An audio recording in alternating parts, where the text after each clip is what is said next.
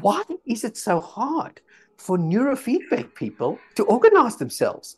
to standardize or use a data set standardized. And I have to be honest with you, and Jay knows this story. I mean, I deal with a lot of groups. Neurofeedback and EEG people are the most difficult. They're the most territorial.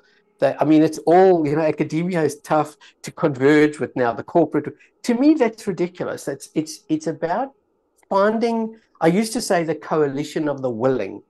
No, it's the coalition of the aligned. Willing is not enough.